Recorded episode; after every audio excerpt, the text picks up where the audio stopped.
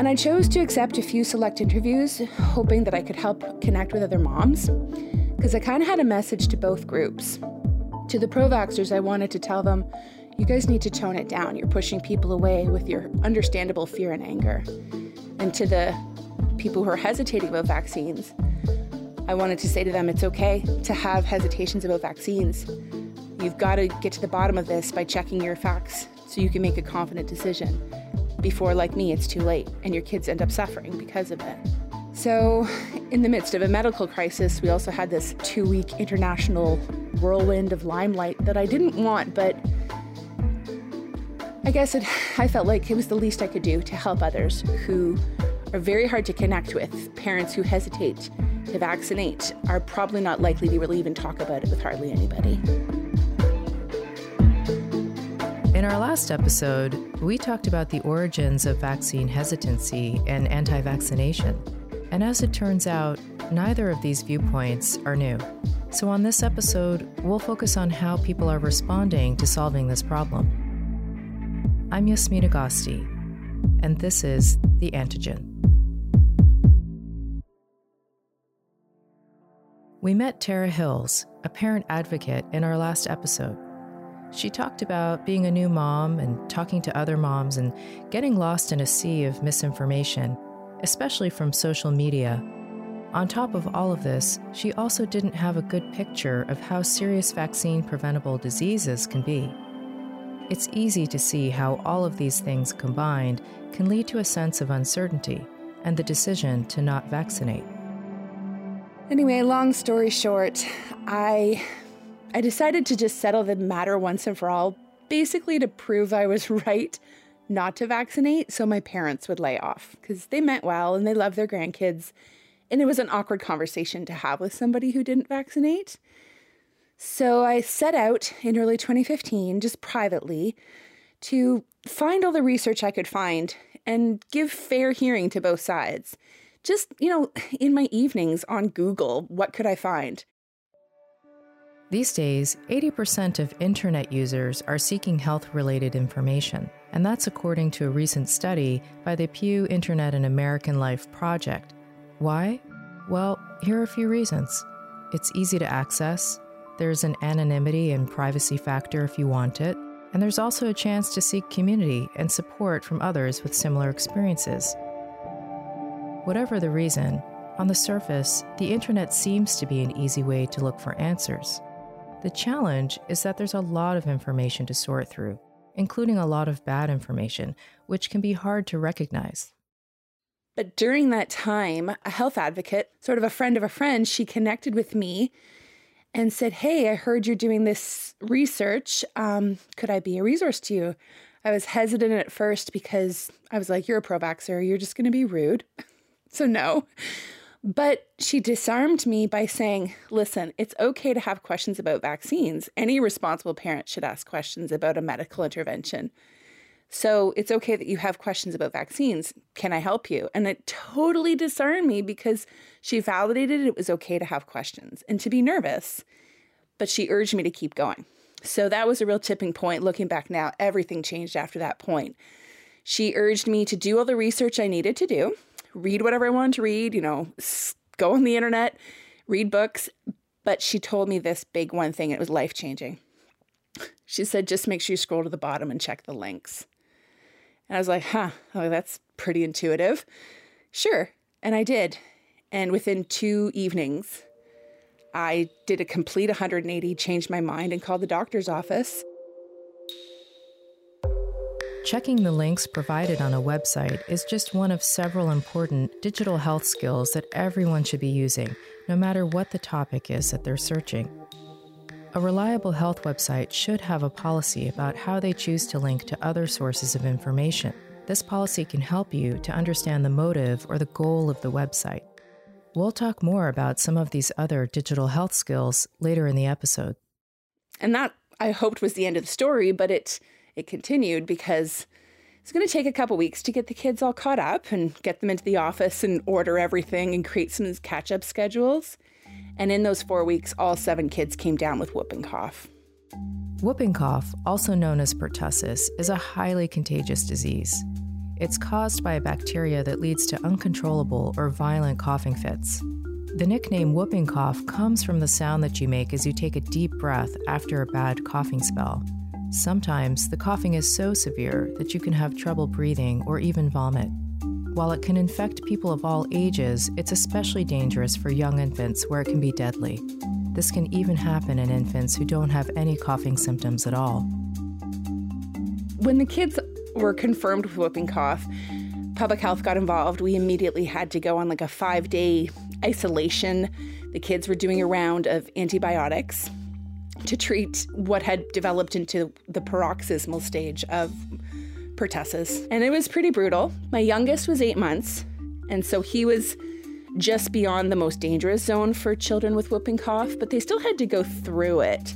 It's called the 100 day cough at other places in the world because it's a brutal cough and it's it's so bad that the kids were like vomiting.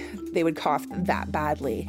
What made it more challenging, though, was there were people in our family who had younger children. My niece was only a few months old, and she was in the danger zone.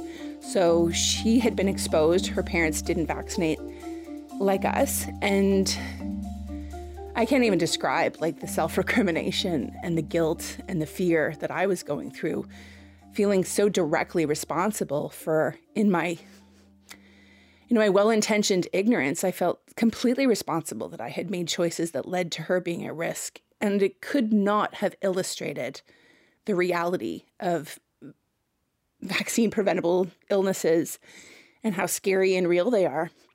You know the irony being i didn't need the illustration. I had already crossed that bridge and changed my mind very confidently.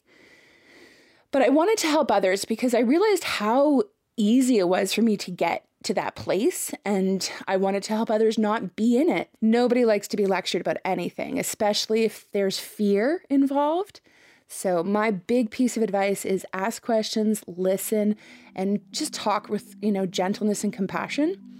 You'll be far more effective, even if it's just planting a couple seeds, even if they don't make a decision right then and there. You've maybe helped them move a little bit further along. And that's huge to help somebody and to be a resource to them. As a parent advocate, Tara is now very focused on parent to parent communication, which is one type of conversation and source of information that's happening when it comes to talking about vaccines. There are a few things you can do to help determine if the information you're reading online is reliable. The National Institutes of Health, or NIH, provides a set of important questions to ask before you decide to trust what you're reading. Questions like Who runs or sponsors the website? And is that information easy to find? Who wrote the information? And who reviewed it to make sure it's accurate? When was it written? Is it current? And what is the purpose of the website? Are they trying to sell you something? Dr. Steven Salzberg, the Bloomberg Distinguished Professor of Biomedical Engineering, Computer Science, and Biostatistics at Johns Hopkins University, encourages people to be skeptics. So, what I mean by the term, it's used in a variety of ways, is, is I would say critical thinking. Um, the ability to think critically about claims that you hear is what I would look for in someone who is a skeptic. I often identify myself as a skeptic. So, some people associate that with uh, word with negative terms, but it's pretty much part of built into our training as scientists. All scientists are taught to be skeptical of any new claim that's uh, even a little bit surprising.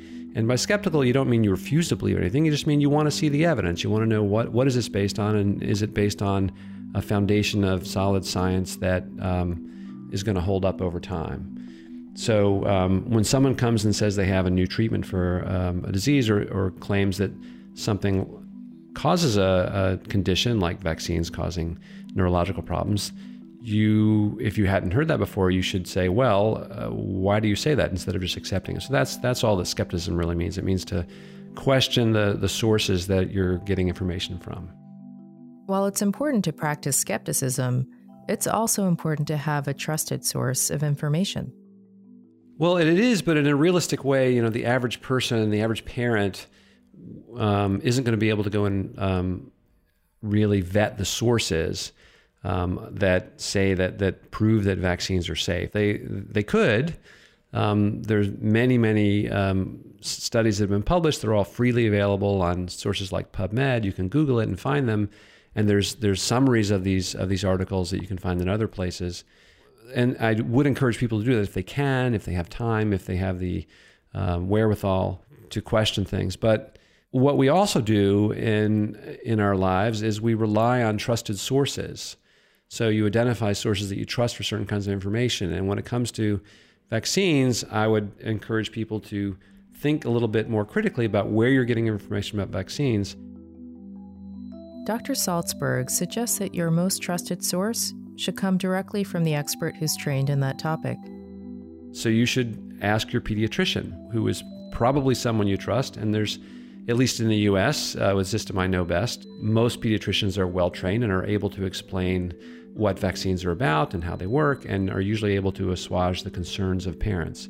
But if you're getting it from your neighbor on the sidelines at a kid's soccer game, then which is a place where I've heard anti-vaccine sentiments expressed, you should question that. You should be not don't confront people, but just don't believe it either. You know, go and find a trusted source if you can't do the research on your own.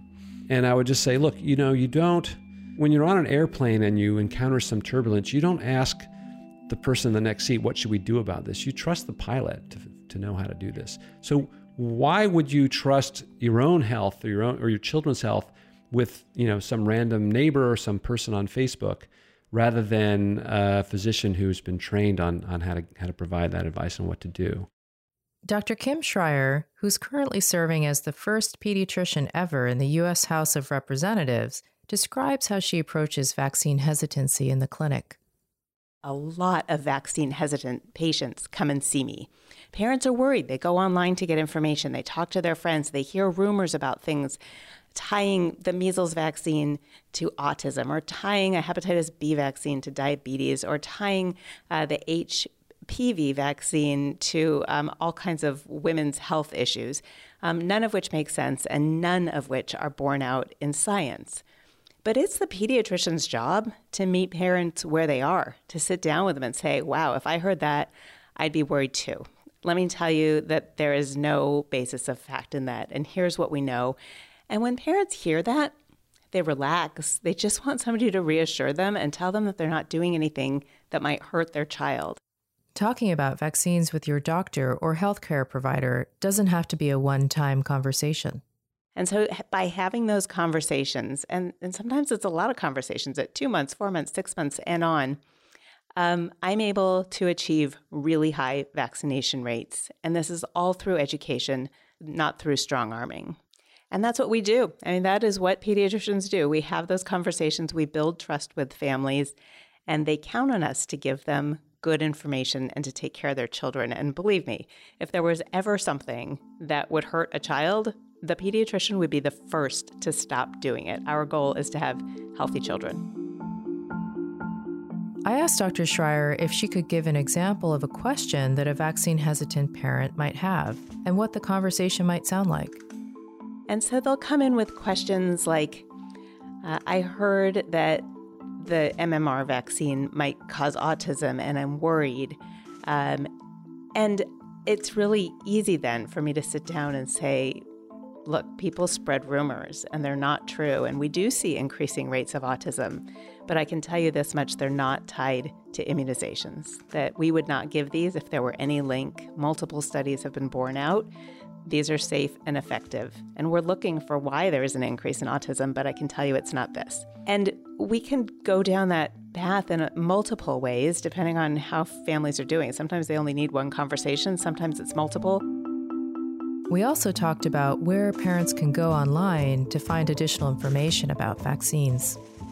I, of course, first try to take that on by myself, but I also tell them to check their sources and that the American Academy of Pediatrics puts out excellent information and is a trusted source.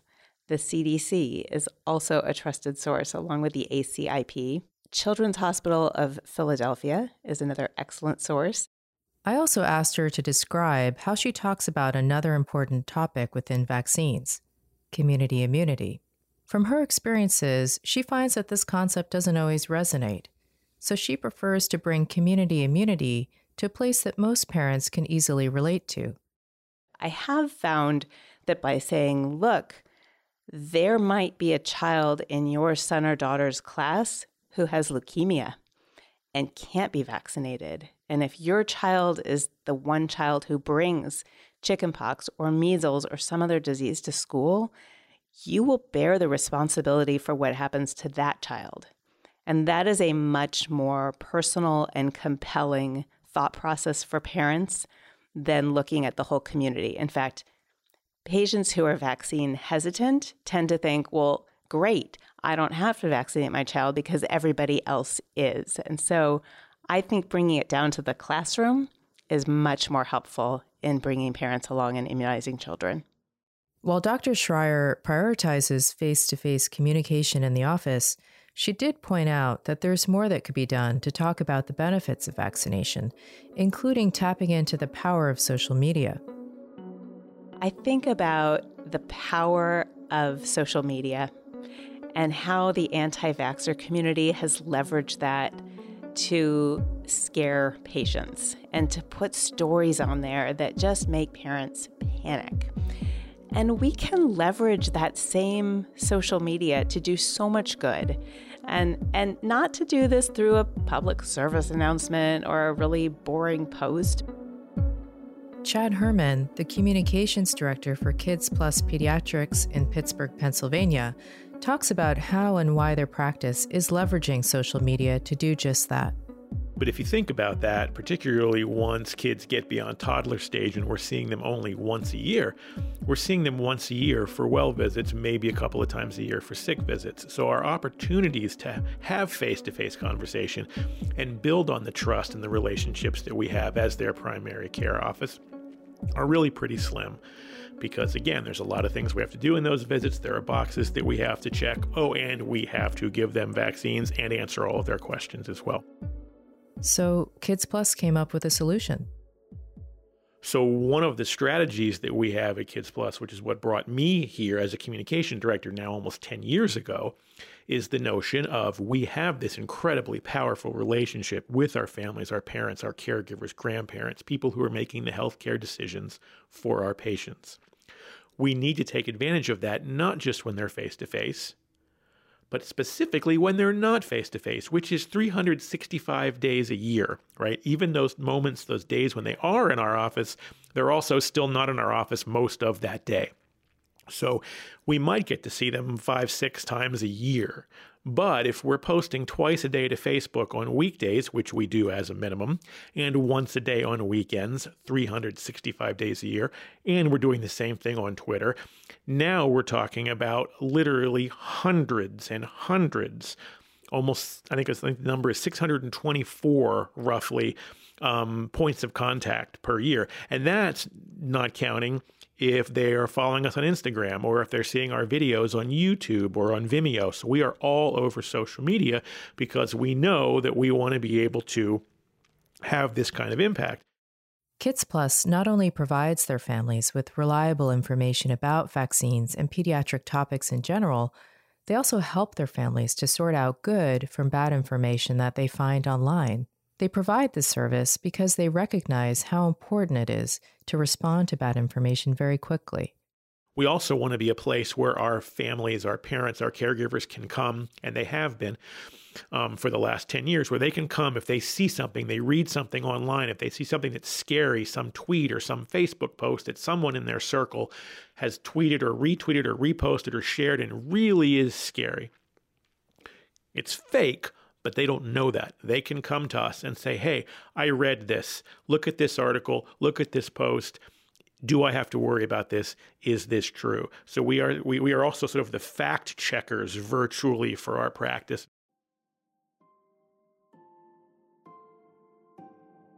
Dr. Todd Wolynn, CEO of Kids Plus and a general pediatrician, works very closely with Chad on ensuring that their families have the support and information that they need. He also has an important message for other healthcare providers when it comes to communicating about vaccines. And to Chad's point, as he just made, people literally use us to help vet disinformation or information that they see, which otherwise we think would go unchecked because there is clear data to show that the most trusted influencer on vaccines and vaccination are trusted healthcare professionals. And the problem is if you're banking or relying on that once a year interaction, and as we know, for later uh, elementary school and all the way through teens, those visits drop off to the point where you may not see them at all for a year or two. If you're banking on that visit, which may never happen or happens quickly, but there's other distractions, you are really putting yourself at a disadvantage. And so we need to be, and this is my call to action for anybody listening to this podcast. My call to action for researchers and clinicians is that we develop and grow our virtual voices. In the last episode, we talked about the difference between those who are vaccine hesitant and those who are actively anti vaccine. This is an important distinction, especially when it comes to where communication efforts should focus. Here's Chad Hermann again from Kids Plus Pediatrics. If 75% of the population is vaccine accepting, we're continuing to reinforce those messages. There are 1 to 2% that are that are actively anti-vaccine. As Todd said, they're a very vocal but very small minority. The people that were really having an opportunity to influence is the 20 percentage, 22, 23 percentage who are vaccine hesitant, who have understandable, right? Very real, understandable concerns about vaccines, and who, given a good, clear, concise recommendation from a trusted healthcare provider, will almost certainly move to vaccine accepting. Kids Plus Pediatrics has also experienced responding to something that has unfortunately become more common organized online attacks by anti vaccination individuals and groups.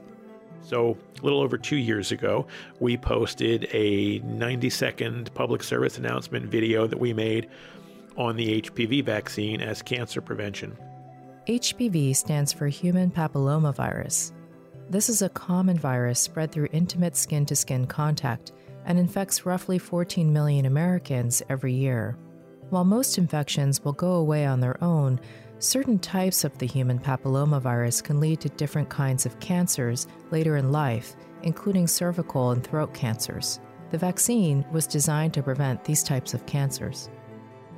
We were really proud of it. The AAP, the CDC, the American Cancer Society, lots of people loved it. They said it was great, it was better than cats. They would see it again and again.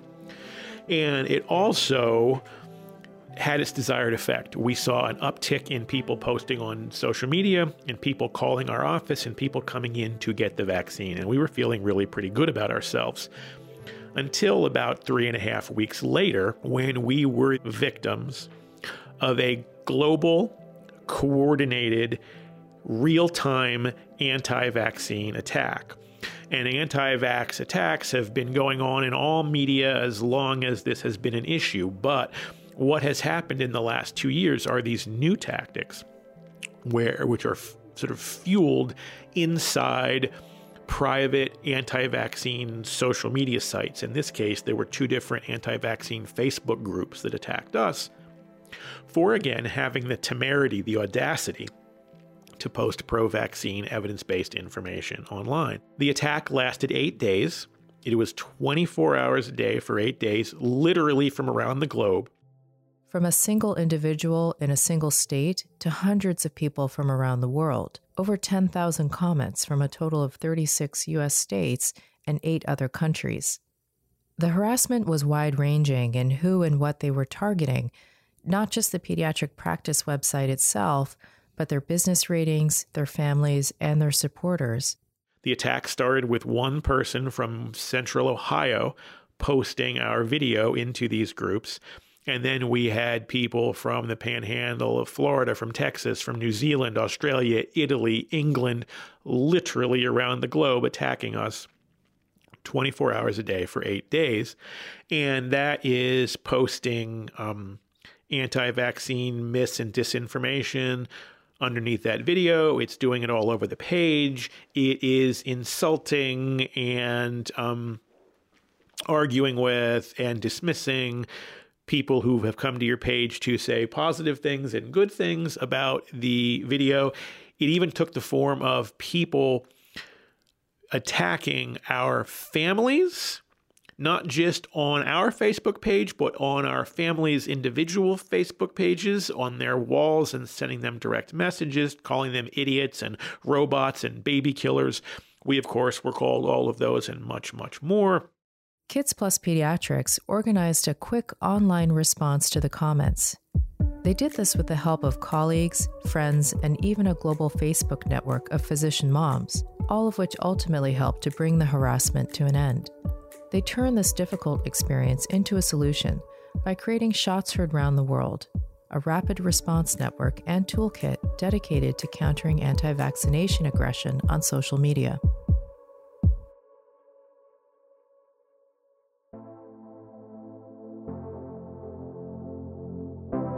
All the voices that we've heard from on this episode have helped to paint the picture of where we are today with vaccines, vaccine hesitancy, and anti vaccination. We've learned about how parent advocates, scientists, physicians, and even communication directors are responding to the important need to provide people with trustworthy information. On our next episode, we'll look more closely at the politics of vaccine decision making. What the Supreme Court said is that governments at various levels can mandate vaccination if they want to. It doesn't say they have to. So each jurisdiction decides on its own what vaccines to mandate and how draconian the penalties should be for not vaccinating. Please take a moment to rate, review, and subscribe. It helps new listeners to find the show. Many thanks to the Antigen team at Pfizer and Wonder Media Network for producing this series.